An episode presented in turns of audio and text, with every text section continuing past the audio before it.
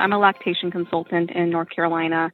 I have had several instances of moms um, asking me to teach them how they can relactate so that they can feed their babies.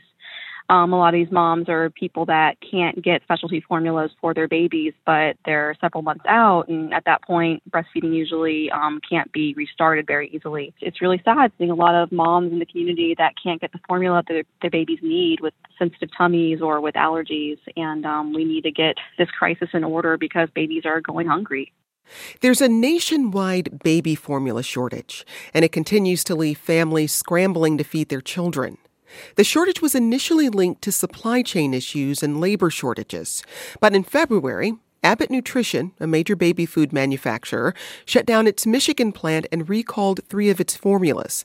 This came after a U.S. Food and Drug Administration inspection found bacteria near production lines.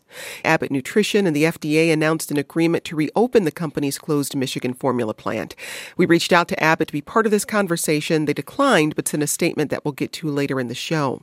In the meantime, 43% of formula is sold out nationwide as retailers struggle to keep formula on the shelves. That's according to Data Assembly, which collects real time data on retail and grocery services.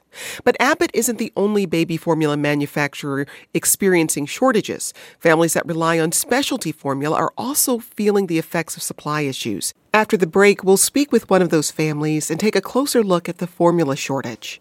I'm Jen White. You're listening to the 1A podcast where we get to the heart of the story. Remember to join future conversations, download our 1A Vox Pop app, and leave us a voicemail.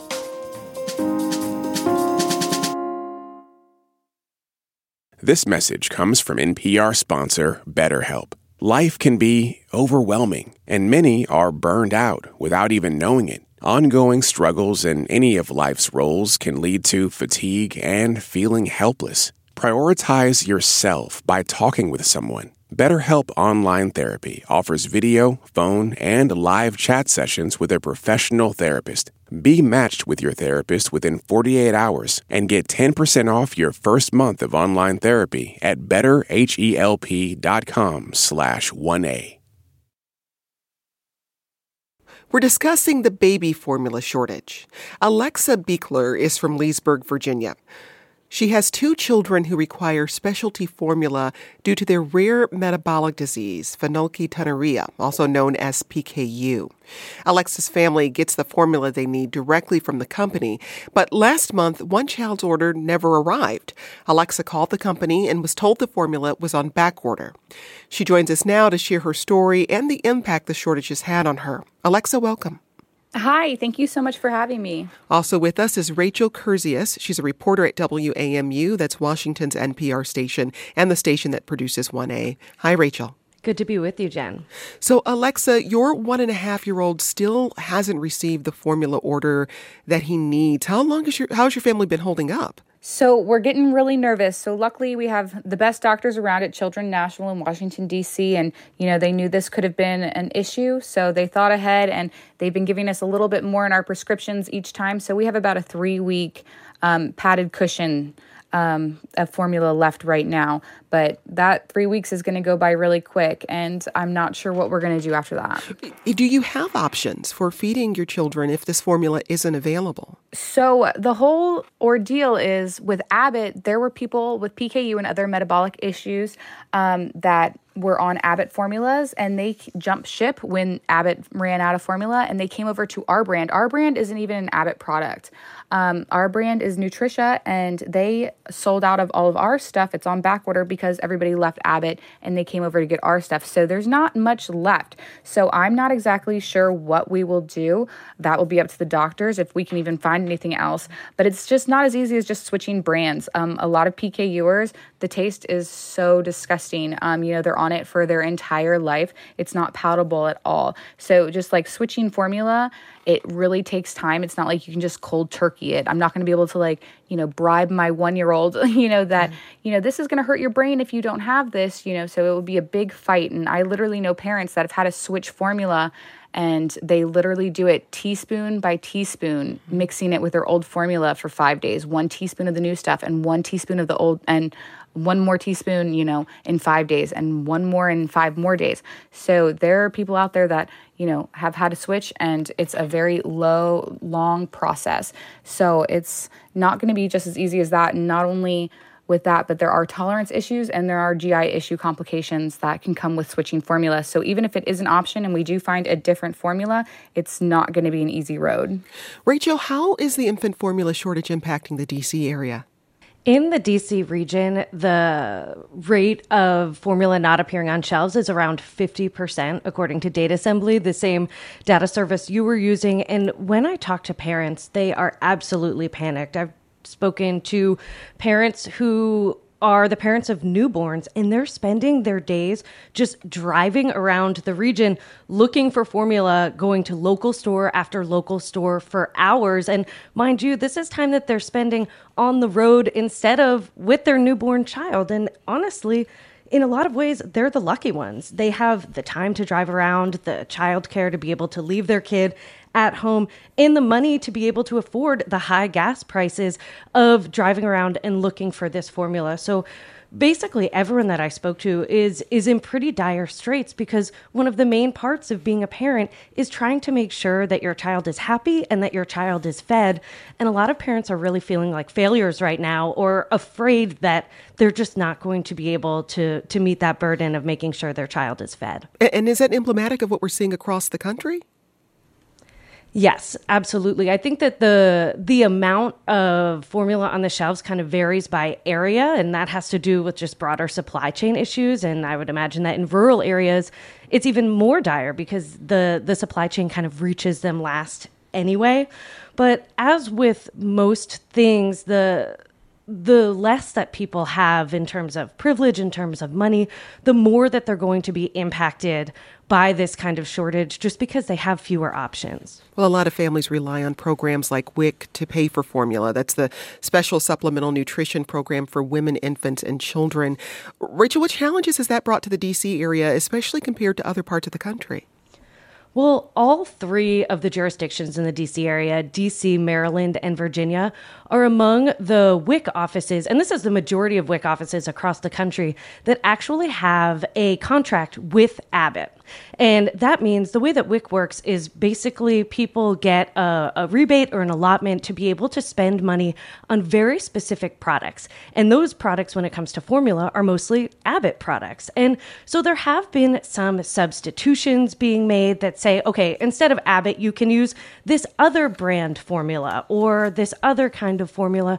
But the thing is that in general, WIC products are always the first to fly off of the shelves because they are in higher demand. So that means that people who rely on WIC need to go to more stores in order to try and find the formula that they need, or they're going to have to be paying out of pocket if that's something that they're able to afford. Now, Alexa, the formula you sourced from Nutricia your insurance covers the, the $7,000 cost of this formula. Talk to us about the cost of specialty formula and how that impacts your family. So we're really lucky. As of right now, we are our our formula is covered for our um, under one. It's written in our insurance that they will co- cover metabolic formula until the age of one. Now that is up in the air for my one and a half year old now that he's over one. We're really lucky that they are covering it by a month to month um, basis. But right now, they don't cover um, medical foods, which is the other part of their diet. Um, so we're kind of in a battle with our insurance company right now, and they could stop paying for that at any point in time. And as a stay at home mom and a small business owner, and my husband is a teacher of 15 years, you know, we will never be able to afford a $7,000 a month formula and that is only going to get more as he drinks more and gets older. Um, so that is a really scary that's the other side of this. It's really scary to think about that um, and it's really important. There's actually a bill in Congress right now that could actually help get rid of all of that fear and anxiety for us called the, uh, the Medical Nutrition Equality Act. And that will force insurance companies to pay for this formula for children, adults, and teenagers and everybody else. So that's really important that um, we get that passed. Rachel, the formula shortage is one of many struggles parents are facing right now. Grocery prices have also soared in much of the country. According to data from the Labor Department, groceries are 10% more expensive than they were a year ago. How is that compounding this problem? it just means that there's less cushion for families, right? Uh, Alexa just talked about how difficult it would be to transition her kids to a different formula. And the level of difficulty is different for parents that don't have kids with metabolic issues. But the idea of switching formula isn't necessarily an easy thing. It's not necessarily a one to one situation. So people are buying formula that's more expensive only to have their kids not drink it or drink it and feel gassy or bloated or not be able to sleep. And so families just have less to work with in general. And another thing that I really wanted to note here is when I spoke to a lot of people who had tried to breastfeed and weren't able to for one reason or another, whether it was because they were going back to work and weren't going to be able to pump to the degree that they would need to, or because they simply weren't able to produce the amount of milk required to nourish their kid. I was hearing so much guilt they were so concerned that it was somehow their fault that that their kid was was in this situation. And that was really heartbreaking for me too. I've noticed so much judgment of people saying well you know breast milk is free. And the reality is it's not free and it's simply just not an option for a lot of families. That's rachel kurzius a reporter covering the baby formula shortage for wamu washington's npr station. Also with us alexa buechler she's a mother of two from leesburg virginia. Alexa rachel Thanks to you both. Let's bring two new voices into the conversation. Dr. Stephen Abrams is a pediatrician and professor of pediatrics at the University of Texas at Austin's Dell Medical School. Dr. Abrams, welcome to the program. Thank you. Good to be here. Also with us is Amy Joyce, the writer and editor of On Parenting. That's a parenting blog from the Washington Post. Amy, welcome. Thanks for having me. We also want to hear from you. If you're a parent or caregiver, how have you coped the last few years? What do you want to know? Amy, just walk us through how we got to this point. You know, it started out with um, the the backup thanks to the pandemic. Things were already having trouble shipping around, so we've had that. And then um, there was a recall in February at Abbott um, after there was a whistleblower way back in October uh, claiming that there were issues at the plant um, where so much formula is produced. Um, and then finally, in February, after a, a, bit of an investigation, the plant uh, shut down um, and volunteered a recall. Um, so there were already issues before that, but once that plant shut down, um, it really created this chaos. Well, Abbott Nutrition has entered a consent decree with the FDA to clear the path to reopening its shuttered Sturgis, Michigan plant. We reached out to Abbott to be part of this conversation. They declined but sent over a statement. Our representative also told us over email that, quote, after a thorough review of all available data, there's no conclusive evidence to link our formulas to infant, infant to these infant illnesses.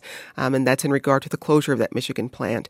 The statement includes this quote from Abbott CEO Robert Ford. It reads, quote, Our number one priority is getting infants and families the high quality formulas they need, and this is a major step toward reopening our Sturgis facility so we can ease the nationwide formula shortage. We look forward to working with the FDA to quickly and safely reopen the facility. End quote.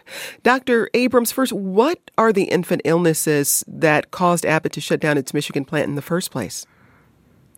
Well, there were cases reported of a bacteria called Cronobacter sakazakii, which causes a serious in- infection in babies. Whether or not they were specifically caused or not is, is, is under investigation, has been investigated. But nonetheless, when that bacteria was found in the factory, the FDA moved to have a shutdown until that could be cleaned up and taken care of. And we should say that consent dec- decree still has to be approved by a judge. We should also add that even if that plant does reopen, it could take eight weeks for formula to be back on store shelves. Uh, Dr. Abrams, what do you make of this latest agreement between Abbott and the FDA? Well, it's a good step forward, but it's only part of the answer. First of all, the first thing that factory is going to make are the specialized formulas, such as the ones for PKU and babies with severe allergies. So the broader population won't get more formula from that factory for, uh, until after that. I think also part of the answer is clearly going to be importation of safely produced and, and transported formulas from Europe. So it's going to take all those things together, as well as uh, you know a generalized effort to, to to improve things. The factory opening won't change things overnight. We got this message from John on Facebook who says, Too much consolidation in the industry, time for some monopoly breaking. Now, Amy, four major companies control 90% of the infant formula supply in the U.S. There's Abbott, Mead Johnson, Gerber, and Perrigo Nutritionals. How did these four companies come to control so much of the baby formula supply? Well, you know, it just I think a lot of people are surprised now that we're we're seeing this. No one was sort of paying attention to this. And um, there are calls, of course, by a lot of congressmen now, congresspeople, um, uh, to maybe look into this and see why we are in this place. Um, and of course, parents mostly did not pay attention. It's not really what parents are, are focused on. And now here we are in this in this crisis. Now, Dr. Abrams, for the first six months of their lives, the nutrition infants need comes exclusively from either breast milk or, or formula. For those who don't know, what does baby formula consist of and why is it difficult, if not impossible, to find a substitute for it? Well, baby formula has been formulated over many decades to match the outcomes as close as possible to breastfed infants so that families can feel safe who aren't breastfeeding that their baby is being well nourished. As such, they specially um, adjust the protein that's in cow milk. They add extra minerals, most importantly iron, and as well as other minerals, and overall make sure that the response of the baby is as close as possible to that of a breastfed infant. So you can't just do that. Cow's milk wasn't designed to do that, and and homemade formulas aren't safe and don't do that either. And and how often do you uh, treat patients uh, who have specific metabolic conditions where they need specialty formulas where breast milk isn't an option at all?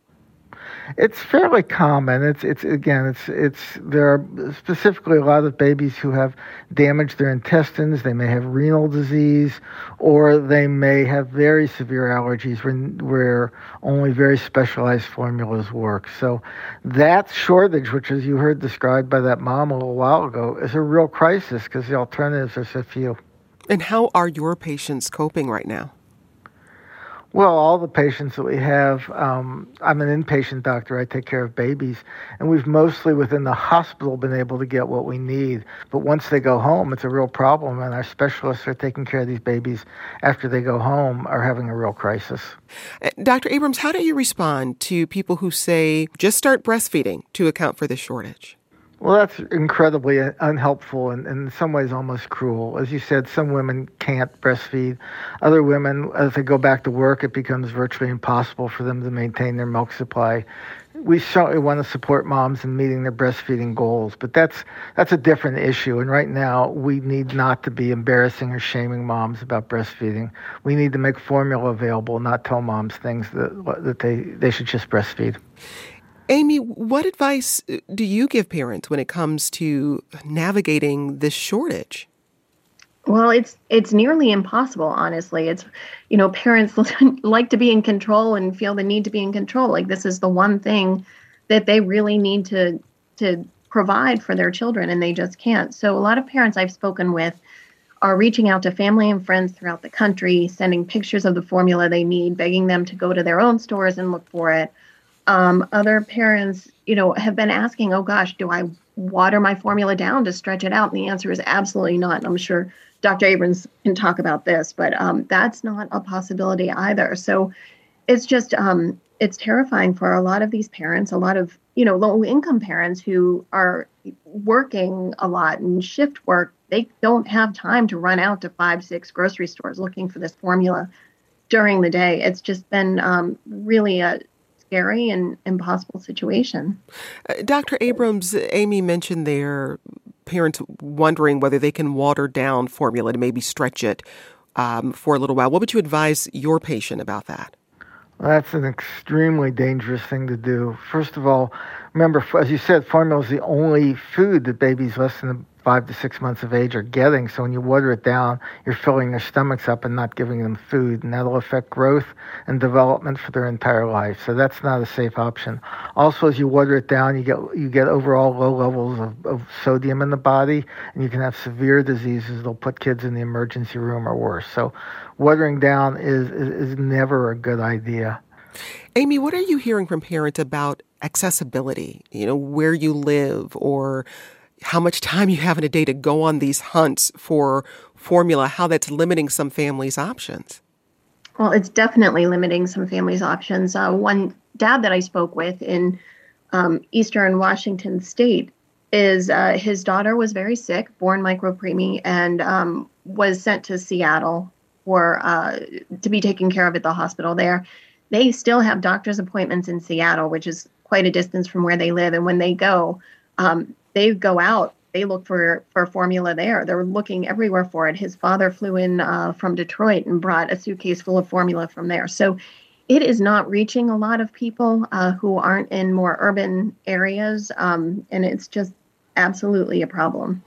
Amy, I wonder how you're thinking about what this moment says about how we care for children and and families if you have parents who are working and some of the difficulties that might present in breastfeeding and pumping regularly or just the the difficulty in traveling from community to community to try to find formula not to mention the expense. What are some of the questions that have come up for you? Right. Well it's it's really striking. You know we're a country that one of the few countries in the world that doesn't have paid leave after a child is born, after a baby is born. So a lot of mothers have to go back to work um, and do go back to work soon after their babies are born, and that makes breastfeeding nearly impossible, um, just like Dr. Abrams said. And so a lot of parents right now that I'm speaking to, they keep saying that they're the words they're using using they feel abandoned they feel neglected they don't feel like they have a voice or or a, a place to turn and so um, you know another parent i spoke with said he gets he got two weeks of sort of paternity leave and he spent the whole time looking for formula and that just broke his heart. He wanted to be bonding with his baby and helping to take care of his wife and he didn't have the time. Another mother um, said that she spent her entire uh, leave what it was um, doing the same thing. She said i want to be sitting here staring at my baby and bonding with him but instead the second he falls asleep i am searching for formula online. So parents are feeling very uh, distraught over this, both emotionally and just the practicality of it all. We're discussing the baby formula shortage. We'll be back with more from you and our guests in just a moment. And a reminder to have your questions answered on future topics or just to let us know what you think, tweet us at 1A.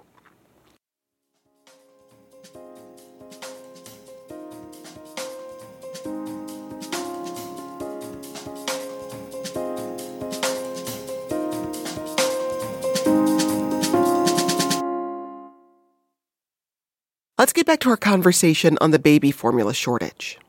President Biden has responded to the formula crisis. Could you have taken those steps sooner before parents got to these shelves and, and couldn't find formula? If we'd been better mind readers, I guess we could have, but we moved as quickly as the problem became apparent to us. And we have to move with caution as well as speed. Amy, how much control does the FDA have on the accessibility of formula? Um, well, the FDA has been looking into this, but only recently. Um, but it is working with the different formula companies. Um, and you know, Abbott, for instance, one of the the things they're going to be doing, or they have started, is shipping formula from their plant in Ireland that is FDA overseen by the FDA and approved by the FDA. So it does have um, a lot of oversight, and uh, they're working. They say around the clock to try to fix this. Dr. Abrams, how much of a factor is price in accessibility of formula? Well, it's a huge price. Um, the WIC program that you talked about provides at least half of all the formula used in the United States. But WIC is a supplemental program, so families still usually have to buy a small amount of that formula on their own, even if they're on WIC. And if they have to go out there and have to buy much more expensive formulas, and formulas that are imported from Europe are going to be more expensive unless they're subsidized, it's a real cost issue for them, as well as the issues you heard about of going out there and shopping for them, where families don't have time time. So infant formula is a huge equity issue in America, and it's this has made it much worse. Is it clear how the cost of formula gets determined? Well, I mean, I'm not. I think the companies would have to answer that. It is true, however, that increasingly formulas have what we call value-added components to them. Those are things that are like special sugars and special fats that make them uh, uh, more similar in content to breast milk.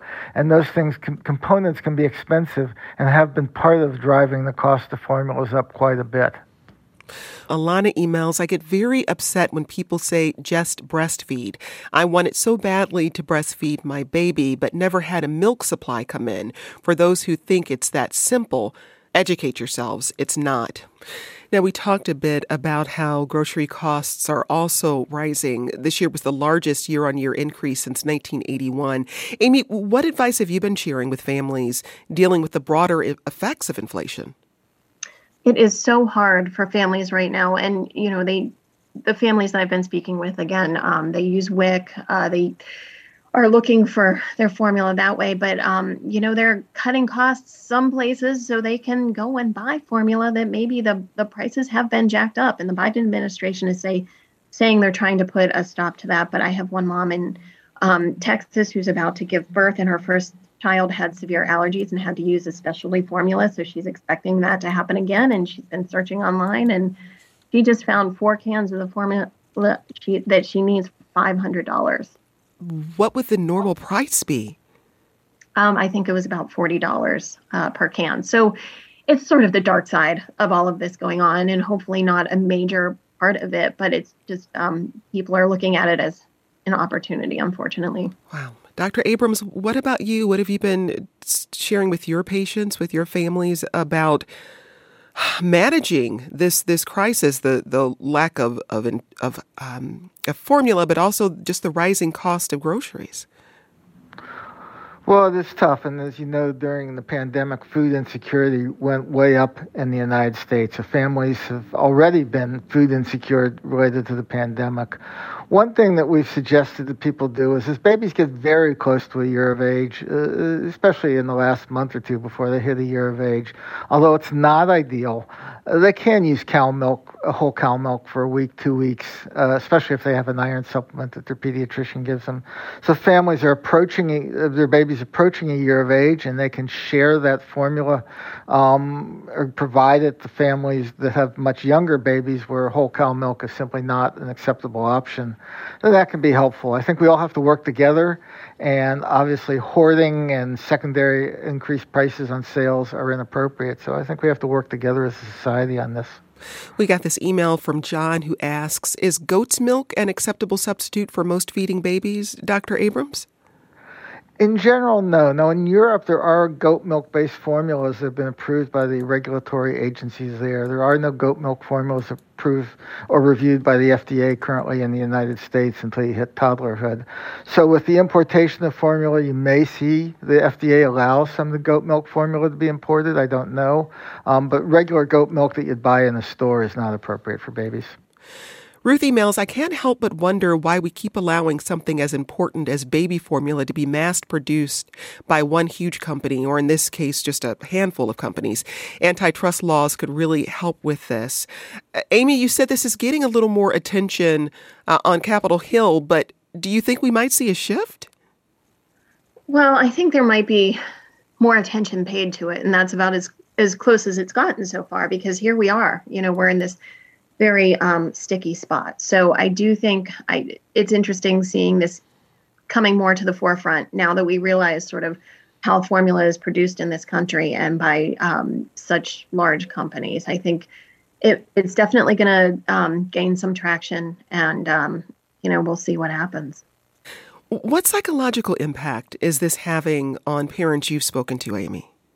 Oh my goodness. Um, there were many, many tears. Uh, I've spoken to a lot of moms in particular. Um, and, you know, as we mentioned, breastfeeding can be so fraught. Um, one mom said she spent two and a half months after her baby was born trying to get her milk to come in, and she tried all sorts of teas and herbal supplements and different kinds of pumps. And so she finally gave up, and then the formula shortage happened. So, twice now, she said she just feels like she's failing her child. Um, it is just heartbreaking and um, parents the one the one thing that they really know that they can do or should do is feed their child and it's the you know here they are faced with this um, crisis not not sure where the food is going to come from. So it is um, emotionally a very difficult time in what is normally a very difficult time. You have a newborn or an infant. It's it's not easy. Now this on top of it, very difficult. Dr. Abrams, what about you? What are you hearing from the parents you work with?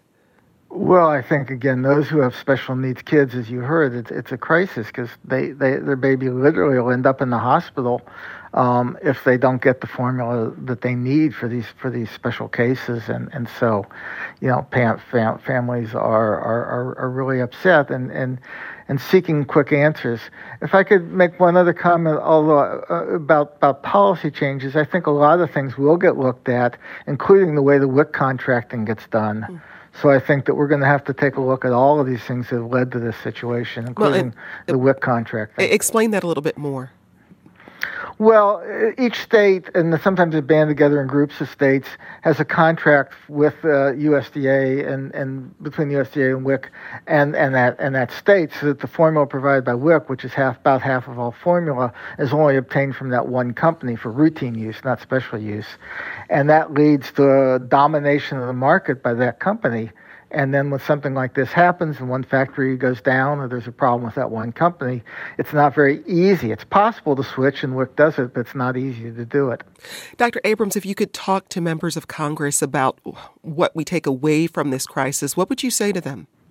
I think we need to take a look at the formula production and distribution system that's going on and sort out little more safety valves into the system because that's a real problem. I entirely agree about the issues of paid parental leave. Although this crisis won't be solved by making it easier for moms to breastfeed down the road, that is something that we should be doing because moms should be helped to reach their goals for breastfeeding whenever possible without telling moms that there's anything wrong with formula feeding. So these are all goals. It's going to take a complicated effort, and we don't want to have this crisis go away and say everything's okay and not address these root causes. We've been speaking to Dr. Steven Abrams with the University of Texas at Austin's Dell Medical School and Amy Joyce, writer and editor of On Parenting, the parenting blog from the Washington Post. Thanks to you both. Today's producer was Arfi Getty. This program comes to you from WAMU, part of American University in Washington, distributed by NPR. I'm Jen White. Thanks for listening, and we'll talk more soon. This is 1A.